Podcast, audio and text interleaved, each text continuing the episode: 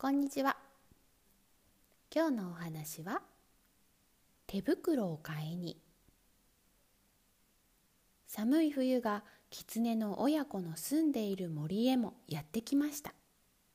ある朝ホラー穴から狐の子が出ようとしましたが「あっ!」と叫んで目を押さえながらお母さん狐のところへ転げてきました「母ちゃん目に何か刺さった。取ってちょうだい。早く早く」と言いました。お母さん狐がびっくりして目を押さえている。狐の子の手を恐る恐る取り除けてみましたが何も刺さってはいません。お母さん狐はホラー穴の入り口から外へ出て初めて訳が分かりました。夜のうちに真っ白な雪がどっさり降ったのです。その雪の上からお日様がキラキラと照らしていたので雪は眩しいほど反射していたのです。雪を知らなかった狐の子は強い光で目に何か刺さったと思ったのでした。狐の子は何も刺さっていないのを知ると「なんだ!」と笑って外へ遊びに行きました。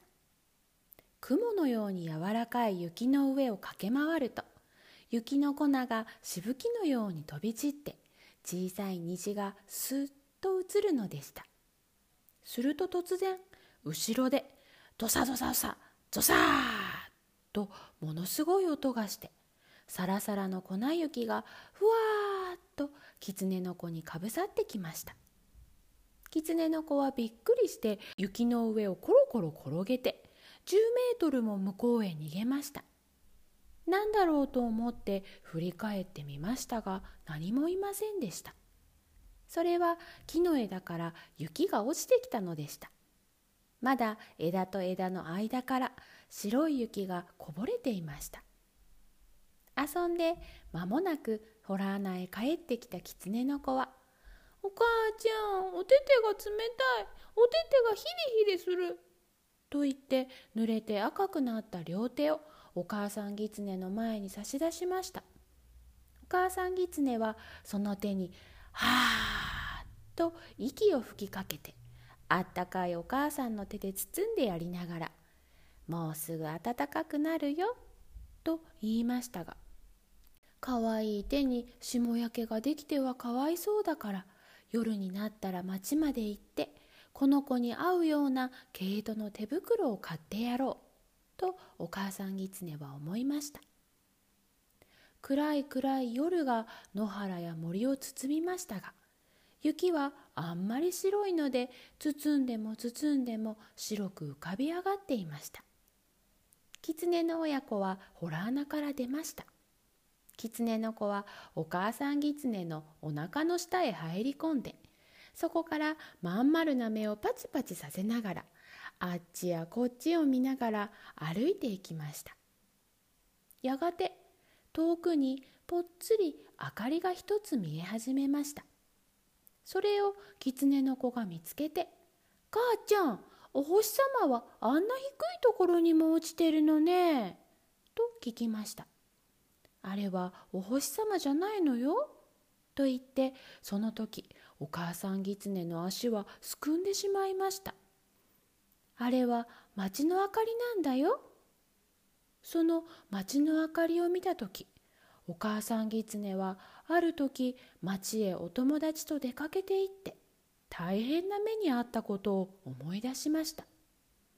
やめときなさいっていうのも聞かないでお友達の狐がある家のアヒルを盗もうとしたのでそれをちょうどお百姓さんに見つかって散々怒って追いかけられて命からがら逃げたことでした。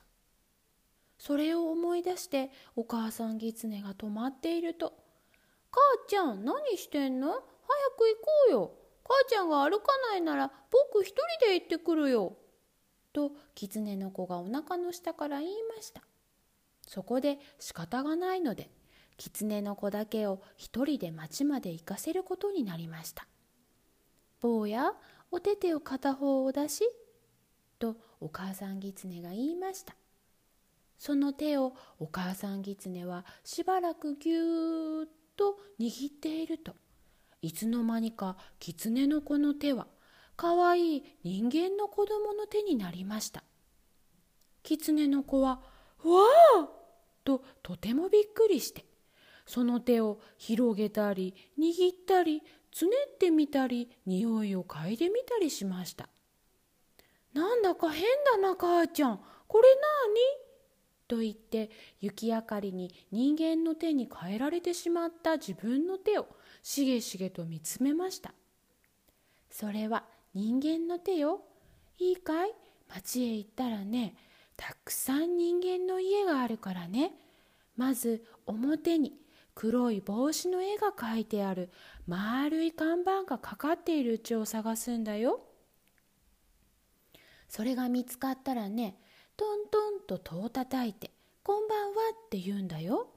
そうするとね中から人間が少し戸を開けるからねその戸の隙間からこっちの手ねほらこの人間の手を入れてねこの手にちょうどいい手袋をちょうだいって言うんだよ。わかったね。決してこっちの狐のお手手を出しちゃダメよ。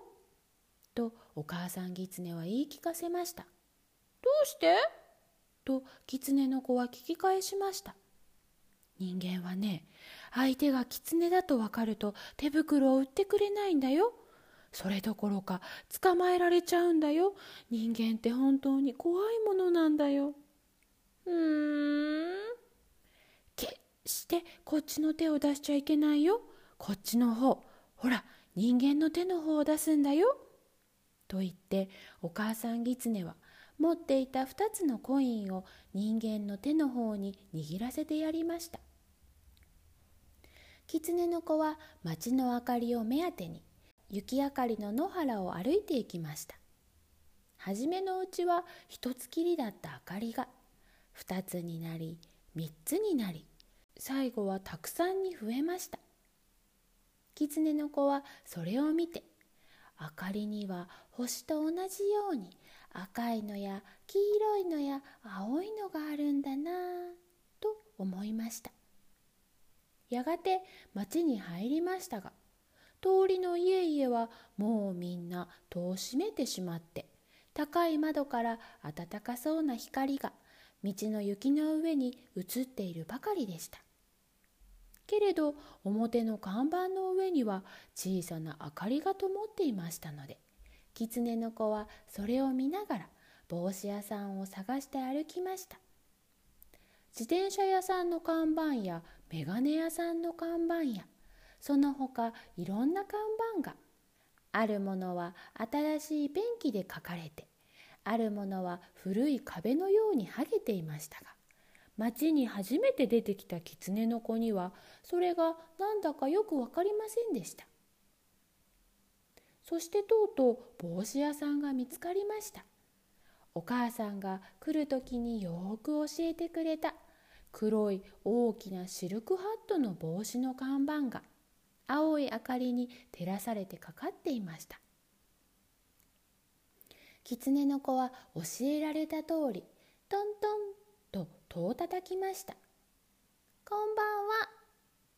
すると中では何かコトコト音がしていましたがやがて戸が少しガラリと開きました。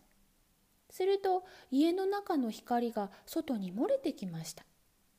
狐の子はその光が眩しかったので目を細めて思わず間違った方の手をお母さん狐が出しちゃいけないと言った方の手を戸の隙間から差し込んでしまいました。このお手手にちょうどいい手袋ください。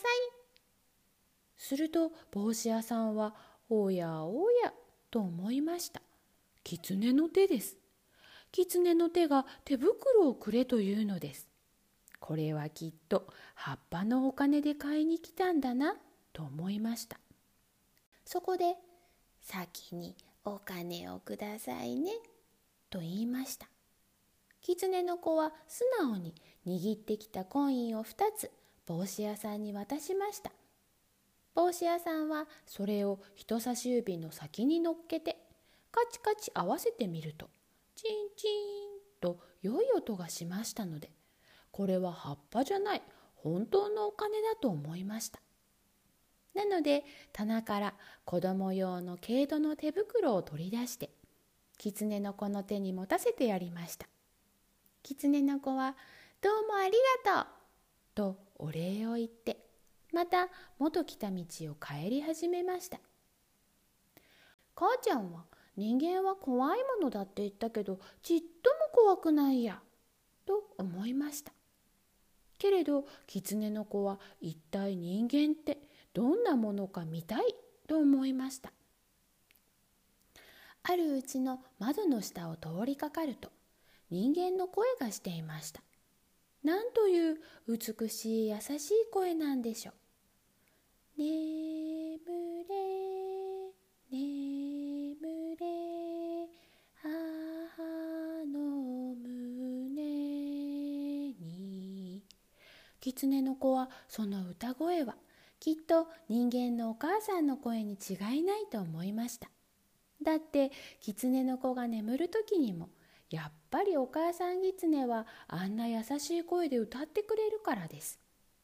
すると今度は子供の声がしましたお母さんこんな寒い夜は森の子狐は寒い寒いって泣いてるかな？するとお母さんの声が森の子狐もお母さん狐のお歌を聞いてホラーの中で眠ろうとしているんでしょうね。さあ坊やも早くねんねしなさい。森の子狐と坊やとどっちが早くねんねするかきっと坊やの方が早くねんねするよね。それを聞くと狐の子は急にお母さん狐が恋しくなってお母さん狐の待っている方へ飛んでいきました。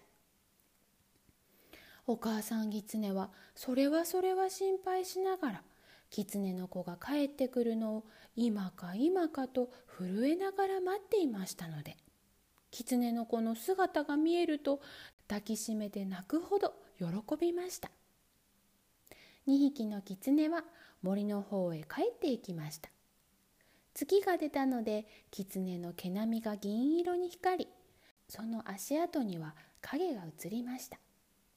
母ちゃん人間ってちっとも怖くないよ。どうして？僕ね間違えて本当のお手手出しちゃったの。後で気がついたんだよ。でも帽子屋さん僕のこと捕まえなかったもの。ちゃんとこんないい温かい手袋くれたもの。と言って手袋をはめた両手をパンパンとやってみせました。お母さんギツネは「まあ!」と驚きましたが。本当に人間はいいものなのかしら？とつぶやきましたとさ。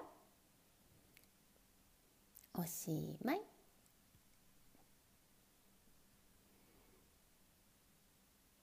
では今日のお話クイズです。このお話の登場人物は誰ですか？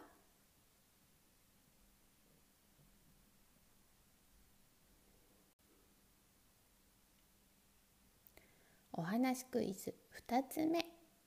お母さんキツネはどうしてキツネの子に手袋を買ってあげようと思ったのですか？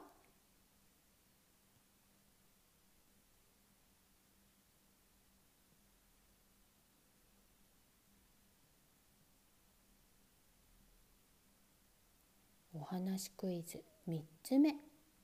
お母さんギツネはどうして町へ行くのが怖かったのですか？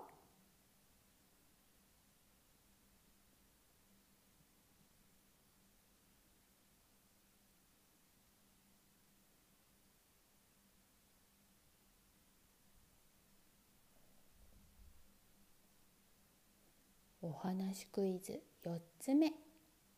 キツネの子はどうして間違えて人間の手じゃなくて狐の手の方を出してしまったのですか？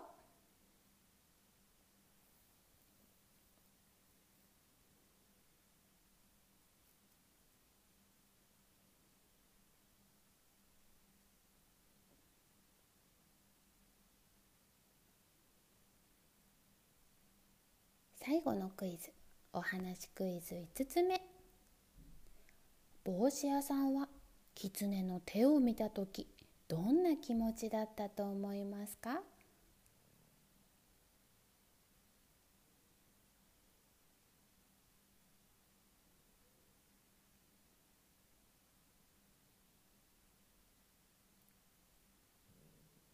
では今日のお話はこれでおしまいです。さようなら。